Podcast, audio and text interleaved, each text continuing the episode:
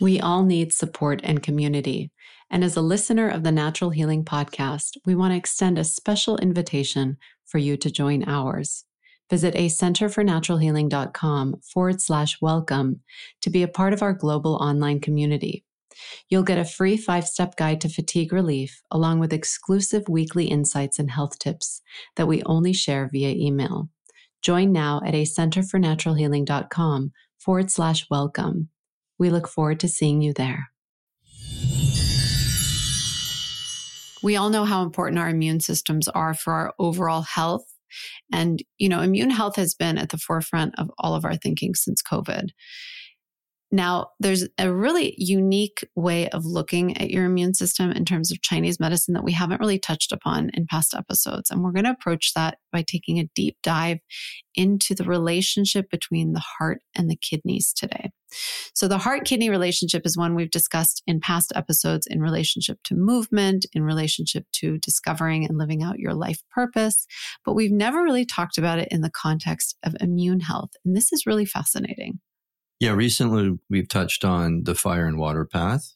So the water would be relating to the kidneys, the fire relating to the heart. And we've talked a lot about that in terms of movement and grounding ourselves. And this is really an interesting topic. But first, we should really take a, a look at these elements in terms of the five element model, because water and fire have a controlling relationship. So just as we see in nature, water controls fire. So water is going to keep the fire from raging in nature.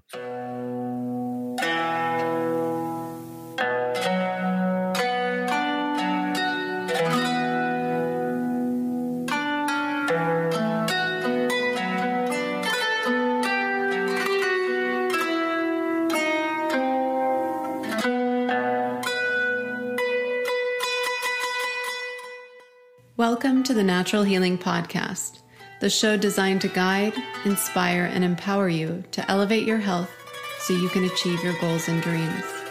We are your hosts, Dr. Setareh Moafi and Salvador Cefalu, a husband and wife team of acupuncturists and owners of a Center for Natural Healing, an integrative wellness clinic based in the heart of Silicon Valley.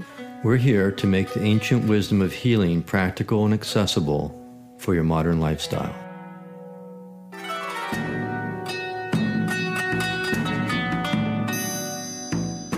However, if there's not enough water, then we say the fire is going to insult the water element.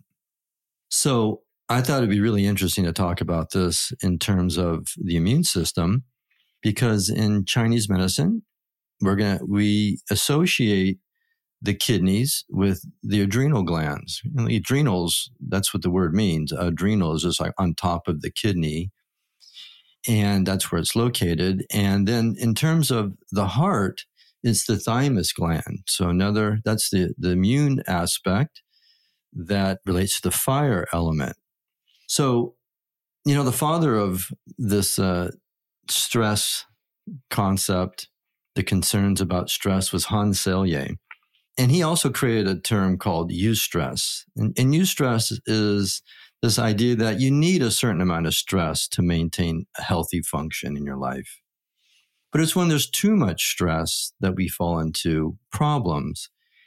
And so when you think about when there's too much stress, you're talking about the adrenals are releasing too much cortisol into your system. And if this happens for long periods of time, then they have found that this downregulates the function of the thymus gland. Thymus gland being the matures the, the T cells, these important immune cells, these lymphocytes. And so if it starts to downregulate that, we start getting immune deficiency. So we get a weakness of immune function. And that could all be rooted in overactive water system, overactive water element in our life, overactive adrenals.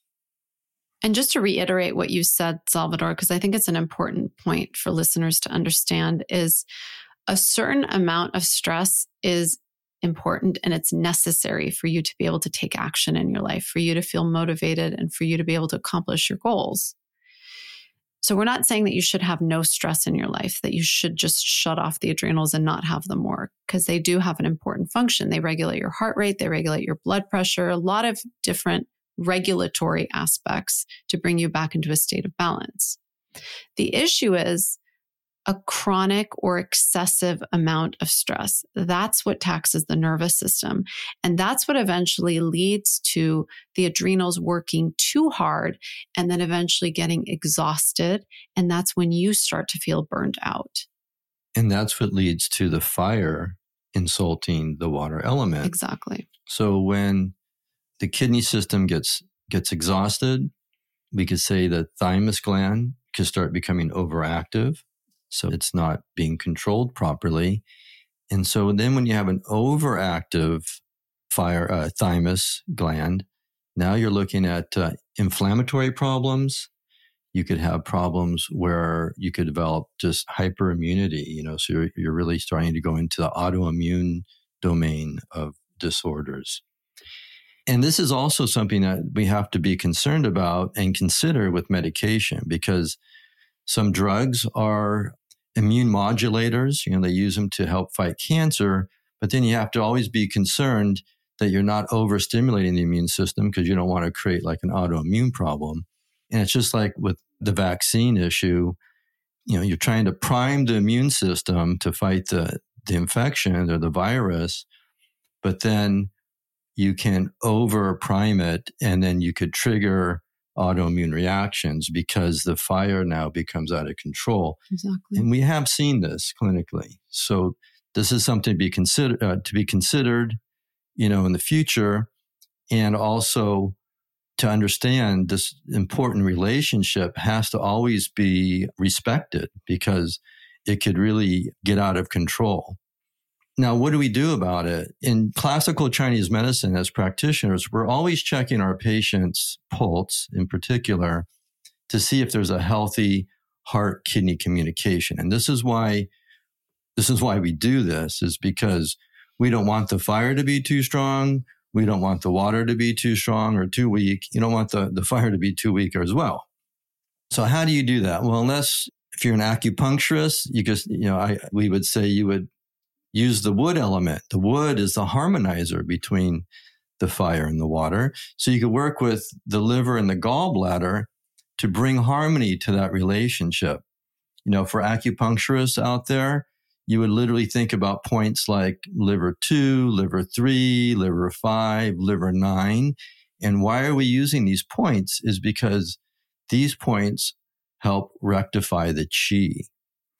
And now this is where you don't have to be an acupuncturist to help work with your liver to restore balance in fire and water in your life. So what does rectify your me, your chi suggest? So this relates to resolving your unhealed wounds, your psychological and emotional wounds, feelings of guilt, feelings of shame, anger that you harbor towards others. Maybe it's anger that you, you have towards yourself. These are issues that need to be looked at and you need to make peace with. And we say to help let go, to rectify your chi. And this is how you can psycho emotionally restore balance to the heart and kidney in your life. So, what's a practical way to rectify your chi? Well, you can start by doing a really simple breathing exercise. And when I say simple, this is very for any level of practice. You can do something like this. And it's just a practice that's going to teach you how to be more present. Because when you're present, you're able to let go of all of the sorrow and misery of your past and all the projections and anxiety that you have about the future so that you can start from a place or establish yourself in a clear space from which to create the life you actually want to live. So if you're in a place, if you're not driving, of course, if you are driving or doing or at work or doing something like that, you could always come back to this part of the audio. But if you are in a place where you can just have some space for yourself right now, I want you to just find a comfortable seated position, or you can do this lying down. And you're going to be in a position where your shoulders are open, your arms are relaxed. If you're sitting in a chair, you just let your feet touch the floor. You're just going to take a few deep breaths to start.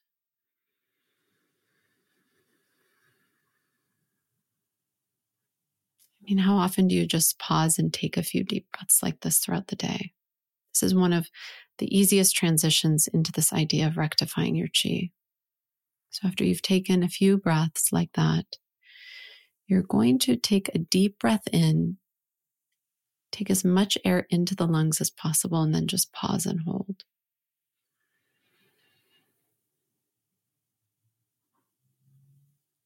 And then when you feel ready, you can just exhale again.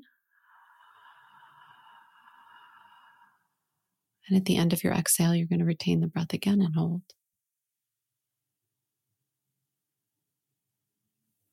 Now, again, inhale.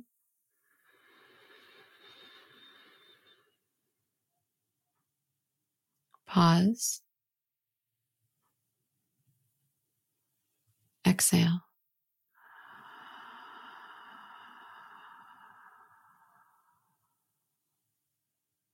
Pause. We're going to do one more round. Inhale.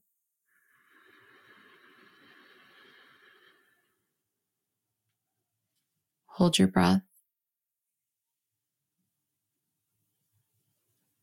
And then exhale.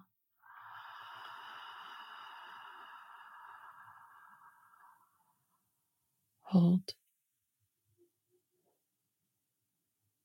And now, without retention, you're going to just continue a smooth, even inhale and exhale. And as you breathe in this more present, more grounded state, I want you to think about what's weighing most heavily on you right now. Is there something you feel guilty about? Is there some shame? Is there regret? Is there heartache? And I want you to breathe that in with your next inhale. And then with your mouth open, exhale and see if you can let it go.